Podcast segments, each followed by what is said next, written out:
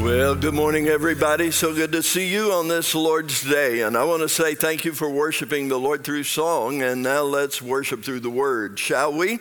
If you haven't done so already, I want to invite you to take your listening outline from your worship guide, get a pen in hand, and open your Bibles in the New Testament to the book of Acts, chapter 4.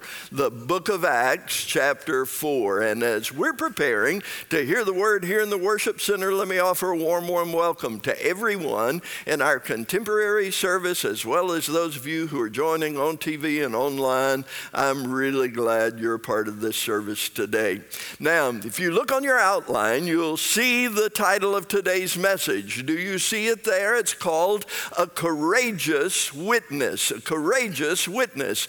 And it's the second message in this series that works our way through the biblical book of Acts, and it's all around the notion of our witness. In fact, do you see last week from Acts chapter 2, we talked about the first witness. And then over the coming weeks, we'll talk about a spirit led witness, a reluctant witness, a barrier breaking witness, a church oriented witness, a cross centered witness. And what I'm praying is, as over the course of these weeks, that God's going to stir my heart, stir your heart. His Holy Spirit's going to empower us and challenge us to become more active witnesses for the Lord Jesus Christ. And I know God will be honored in that, and some will come to faith in Christ as a result of our witness in the coming days.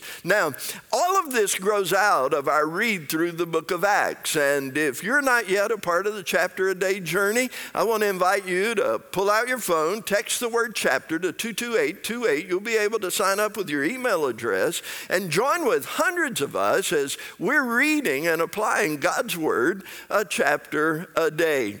Now, the book of Acts has a theme verse. It's Acts chapter 1, verse 8. I want us to read it again this week. It's on your outline. I think they'll put it on the screen as well. So, are you ready? It begins with, But you will receive power. Let's read it together. Here we go.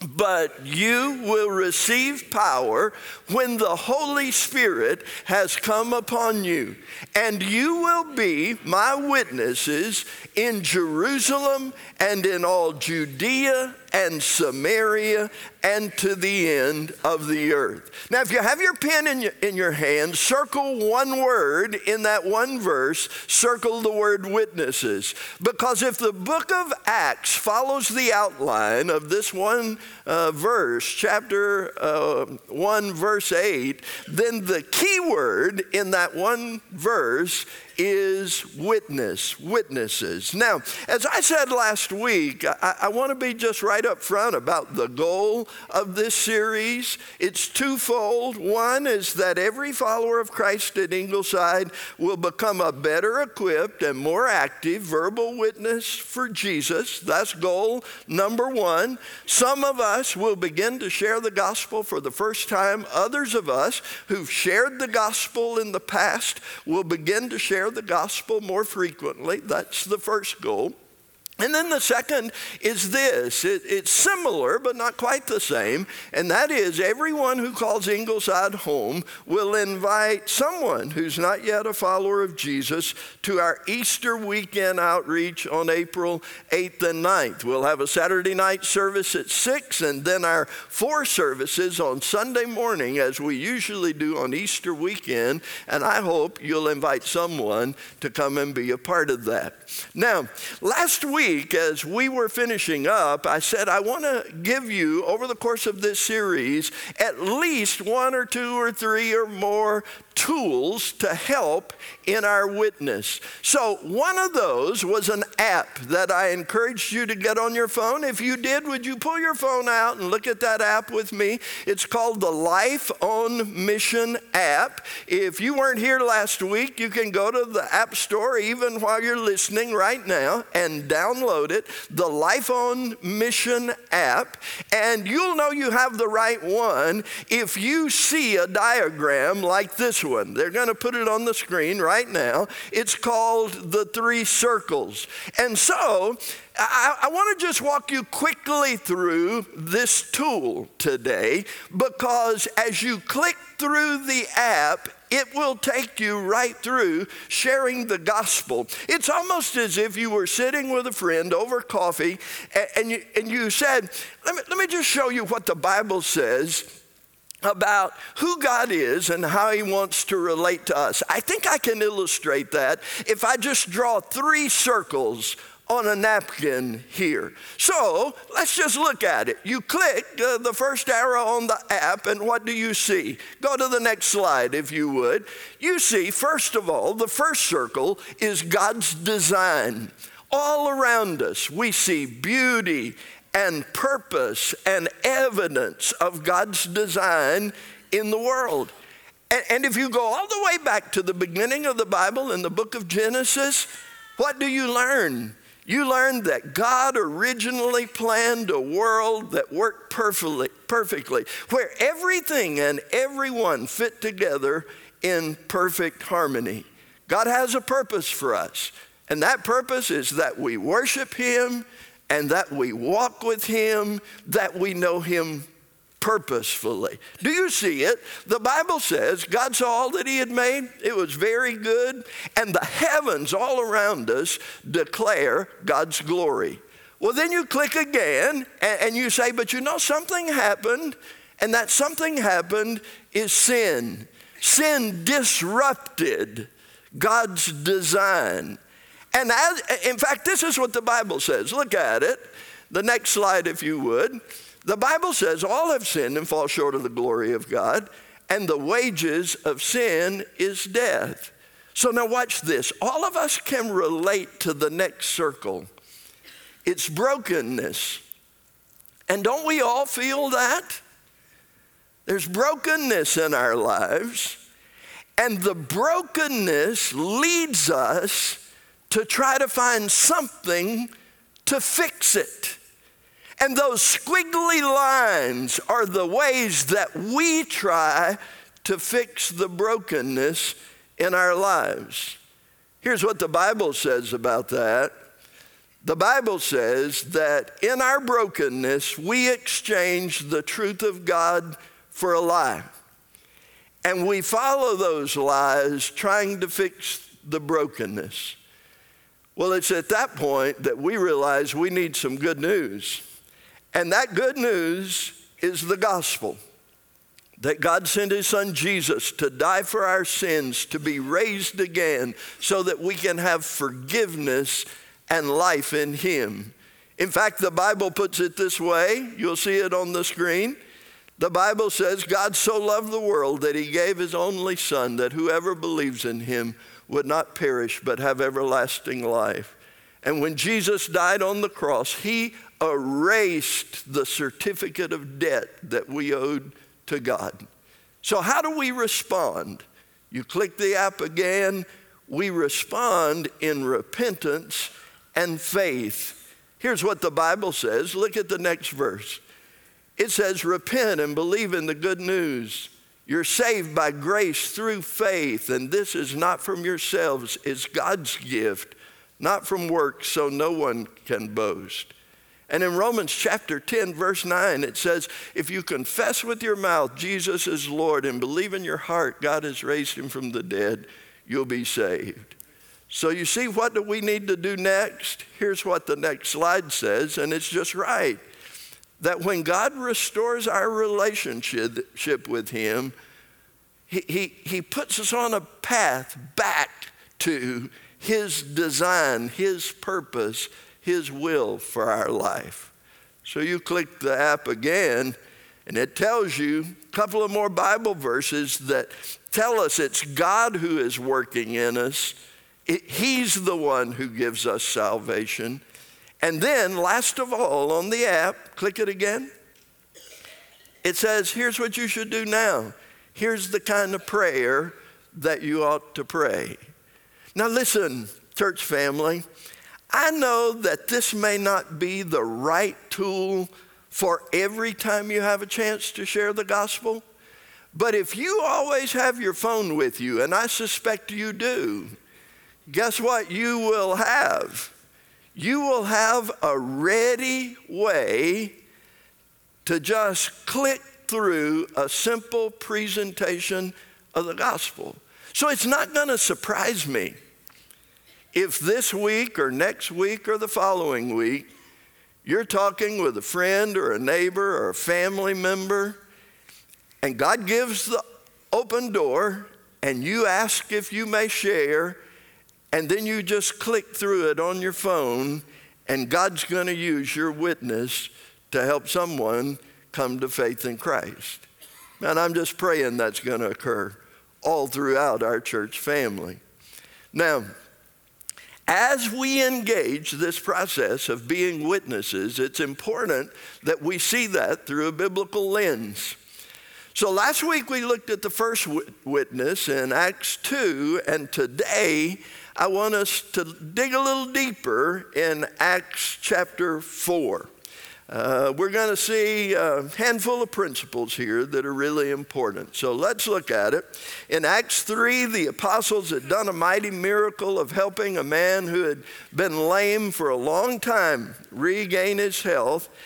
And Acts chapter 4, verse 1 says this it says, And as they were speaking to the people, as the apostles were speaking to the people, the priest and the captain of the temple and the Sadducees came upon them, greatly annoyed because they were teaching the people and proclaiming in Jesus the resurrection from the dead. So the point is, not everybody was happy about the first witness of the apostles.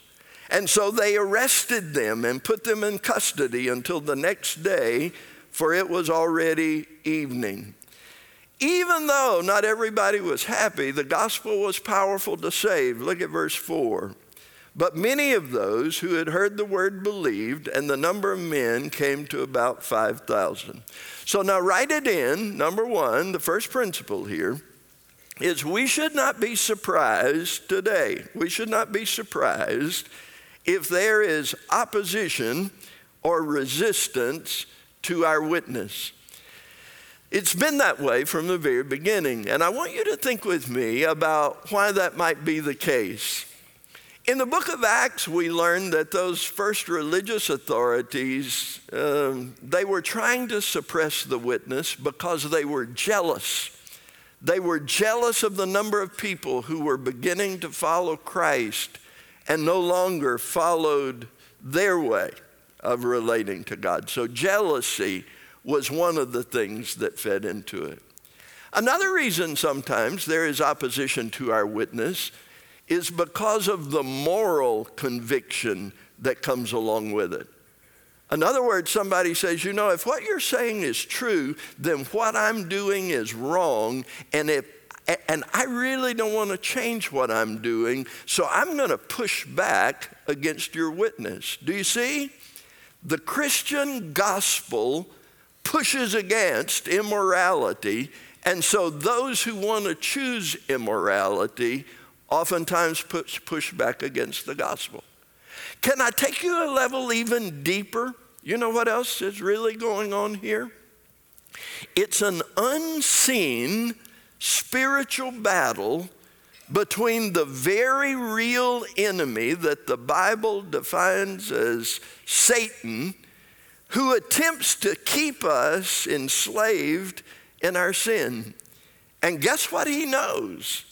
He knows that if the gospel is shared in Holy Spirit power, some are going to hear, repent, believe, and find new life in Christ. And so Satan doesn't want that to happen. So there's always opposition, there's always pushback. It will always be difficult for you and me to actually open our mouths and share the gospel because there's a spiritual battle involved. And when you feel that, you and I ought not be surprised. Are you with me so far this morning?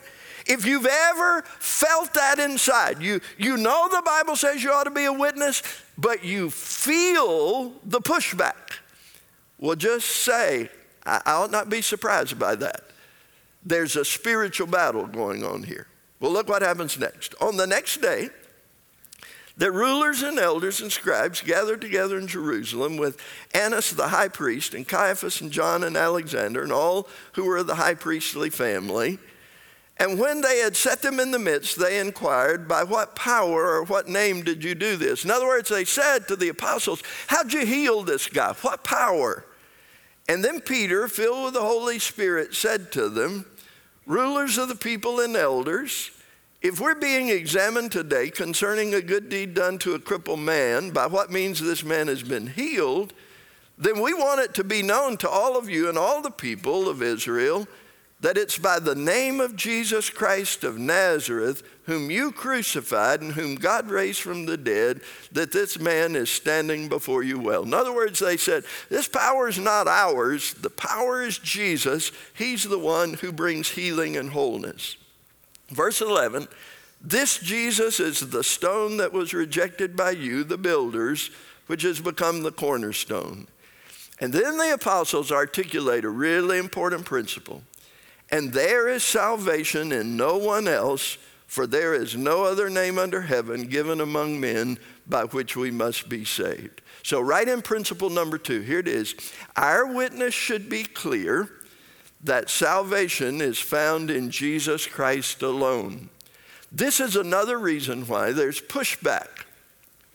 Because our world much prefers a pluralistic framework, a relativistic framework, where there are many ways and many roads. And so when we say no, there's one God and one mediator between God and man, boy, that sort of pushes against the tide.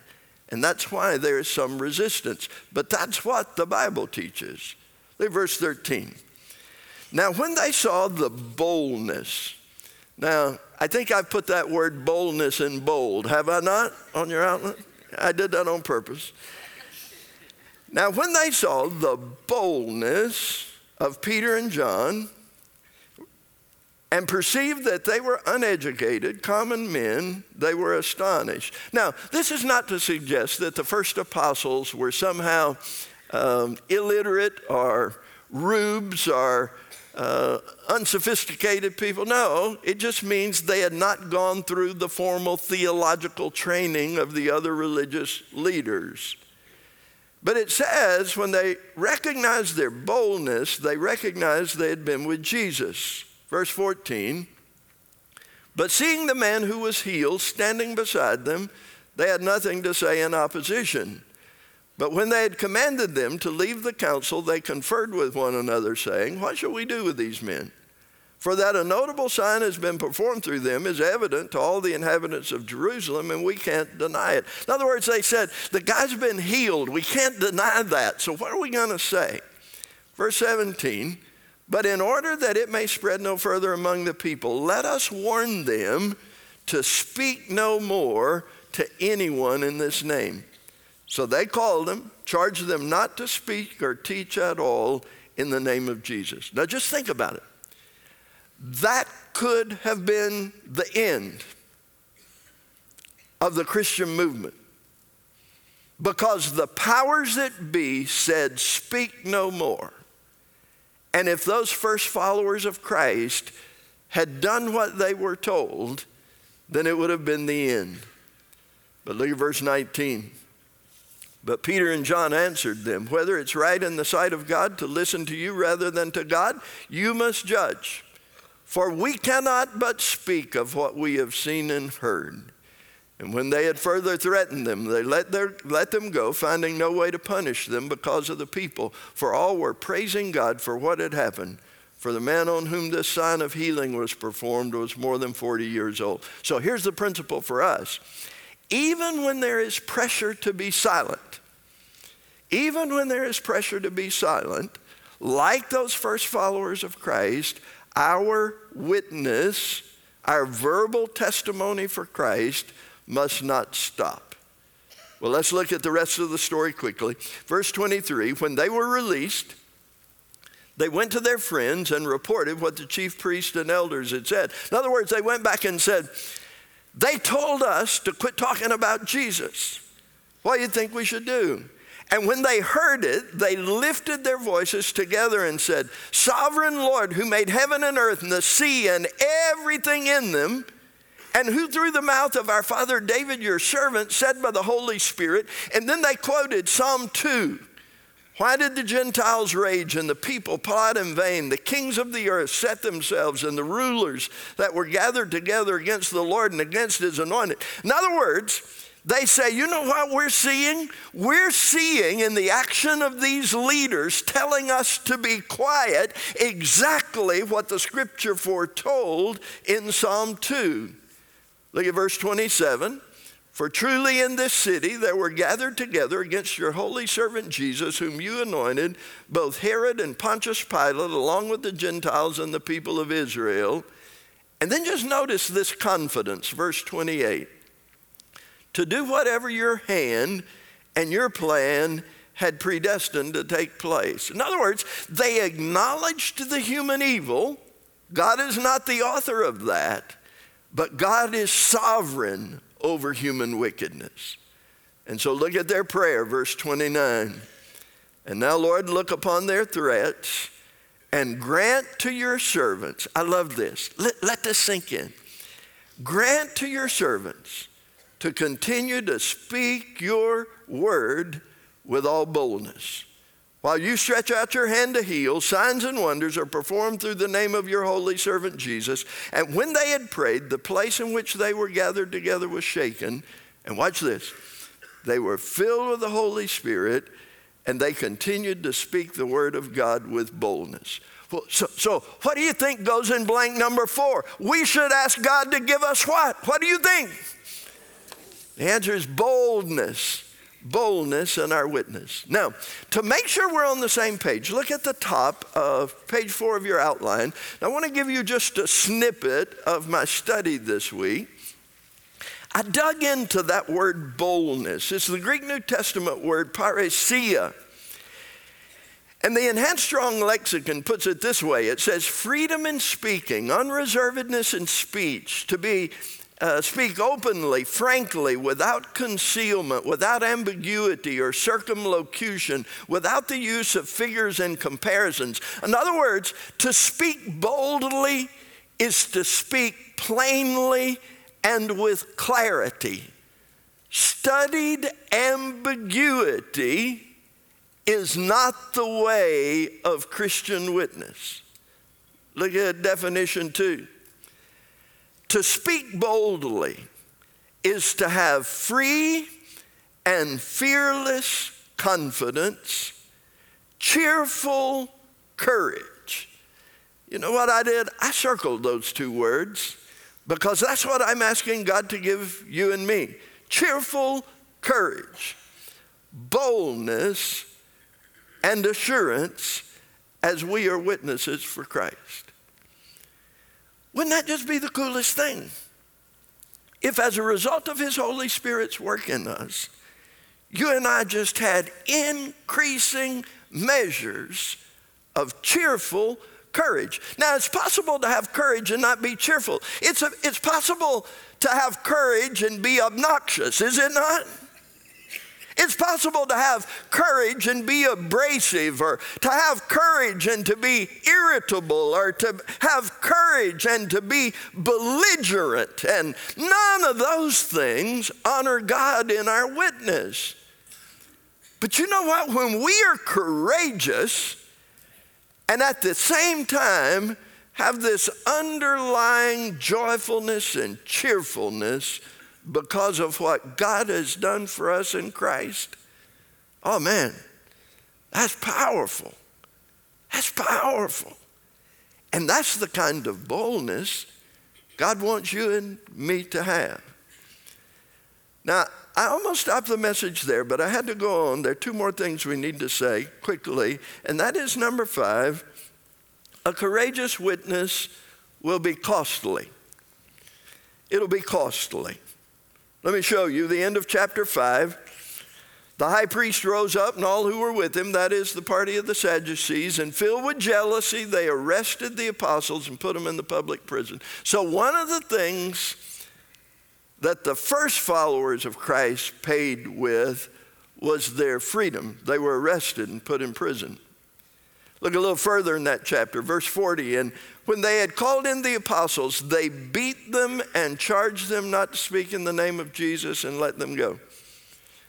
You know, I've never had to suffer that so far.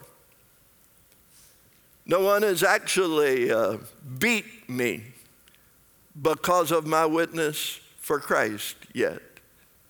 But all around the world today, that kind of thing happens. And then they left the presence of the council rejoicing that they were counted worthy to suffer dishonor for the name.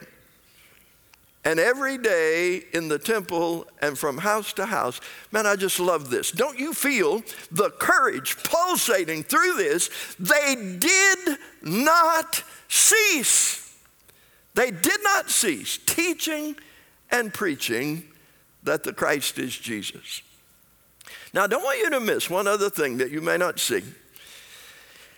I want you to see that the Greek New Testament word for witness, the noun is martus, the verb is martureo, from which we also get our English word martyr. And what is a martyr? A martyr is a person who is killed because of their religious or other beliefs. So, a little bit later in Acts 6 and 7, we see the first Christian martyr. What was his name? Do you remember? Have you read it? What was his name? Stephen, one of the seven, one of the first deacons who served widows. And he was actually put to death because of his witness. And then in Acts 12, the second named martyr in the book of Acts. Well, he was the brother of John. His name was James. The second named martyr in the book of Acts was James. And so here's what I want to say I don't think we do our children, our grandchildren, or those to whom we witness any favor if we say, you know, following Jesus will not cost you. Because it has always cost those who followed him. And yet, those who had courage, those who had the courage to follow him, well, that made all the difference. And that leads to the last truth today, and that is a courageous and costly witness will inspire others, it will inspire others, and it will be rewarded by God. The Bible says, rejoice and be glad, for your reward, Jesus said, your reward is great in heaven. Um, Perhaps you've heard a version of the definition of courage that was articulated by one of our former presidents. He was called FDR, Franklin Delano Roosevelt.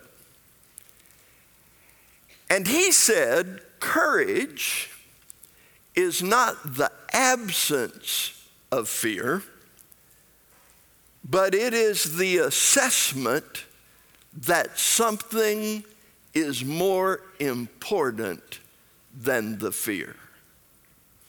I love that. And for those of us who follow Christ, guess what's more important than the fear we might have of speaking up for Jesus?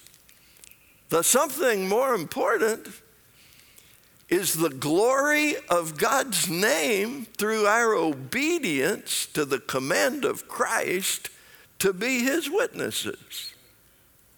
That's what's more important. How many of you all have ever heard the little uh, phrase that was taught to a generation of children a generation or two ago uh, when children were said it was better for them to be seen and not heard. Have you ever heard that? And so it was said that silence is golden. Have you ever heard that? I mean, silence is valuable. You ought to be seen and not heard if you're a child. I was taught that growing up. Silence is golden. But for Christians, guess what I've come to believe? Silence is sometimes yellow.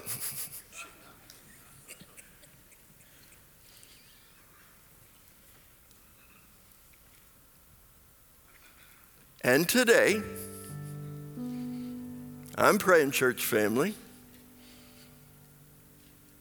that some of you are just going to gain the courage of your convictions.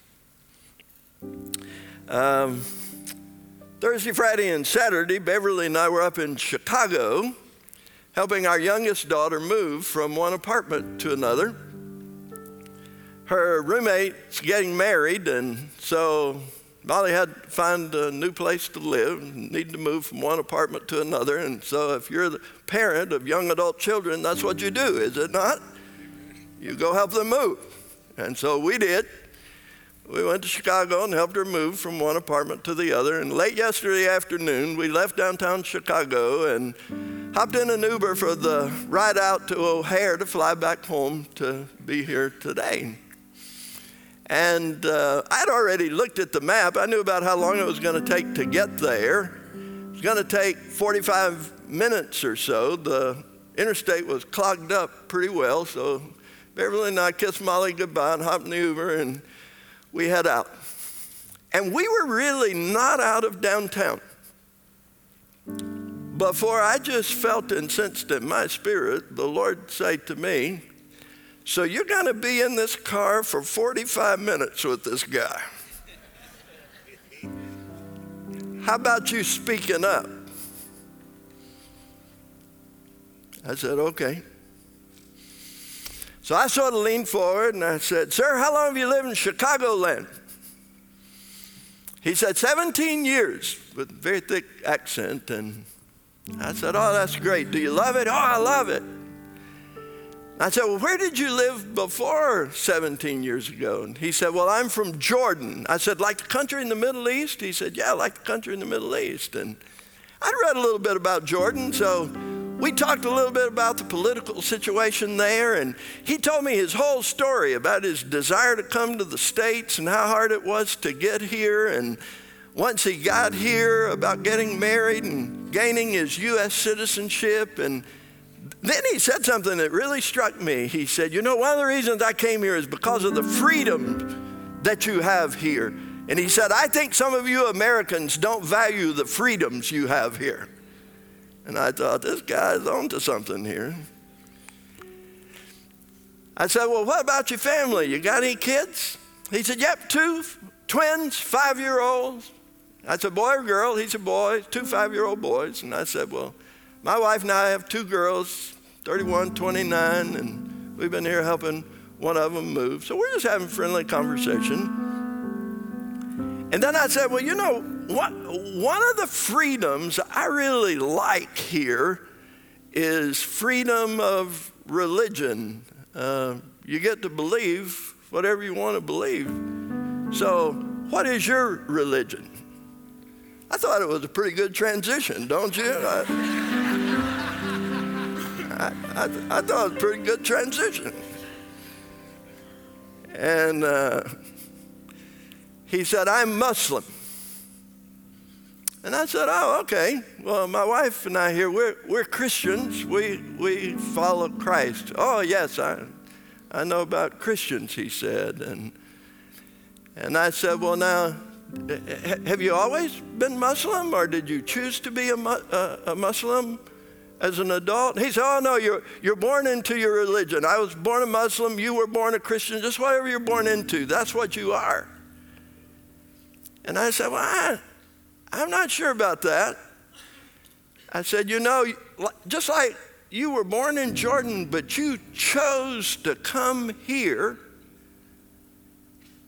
I said, You know, I think all of us have to choose about our relationship with God, and particularly about how we respond to Jesus.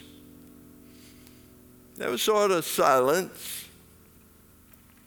And I said, Now I understand that Muslims think highly of Jesus. They think he is a prophet. Oh, yes, we, we do think he's a prophet. And I said, Well, you know, we think he's a prophet, but we think he's more than that. We think he's the Son of God. And he said, I am the way, the truth, the life, and no one comes to the Father except through me.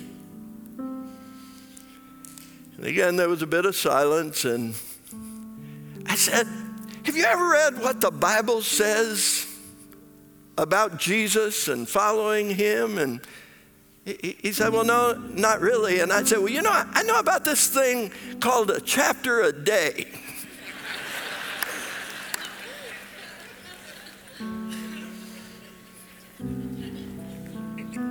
I actually told him I was a pastor and I said, Would you be interested in that? He said, I sure would. And so, right there in the middle of jammed up traffic on the way out to O'Hare, Beverly and I got him the chapter a day info. We exchanged cell phone numbers. I gave him my card. When we got out of the car at the airport, after a 45 minute ride, he shook my hand and said, I'll be in touch. Now, I don't know. I don't know what the Lord will do with that. But I know what I did. I just spoke up for Jesus. And you can too. So, guess what? I'm going to pray this week. You're going to have opportunity to. And when your time comes, you're just going to speak up. And when you do, you trust the Lord with the results, but you be real clear and you be cheerful. Have a cheerful courage as you share the gospel. And y'all, it's going to be the coolest thing. I just can't tell you, it's going to be the coolest thing to see and hear all that God does through us as a whole church full of us. Become cheerfully confident, verbal witnesses for the Lord Jesus. Man, it's going to be good. So I want you to tell me about it. When, when you have a witness, I've told you about mine this week, you tell me about yours, and we'll celebrate them together, okay? You with me today? Can you say amen to that? Okay. I'm going to lead us in a prayer, and after that, we'll sing together. Let's pray. Father, we, we just want to be like those first followers. We want to have a cheerful confidence and courage in sharing the gospel. And I pray you'd enable us to do that. And I pray that as a result, those whom you, you are calling, those whom you have chosen, those whom you have appointed will repent and believe and follow Jesus. So fill us up with the joy of the Holy Spirit and with the courage of the Holy Spirit and make us your witnesses for our good and for your glory. We offer this prayer to you in Jesus' name. Amen.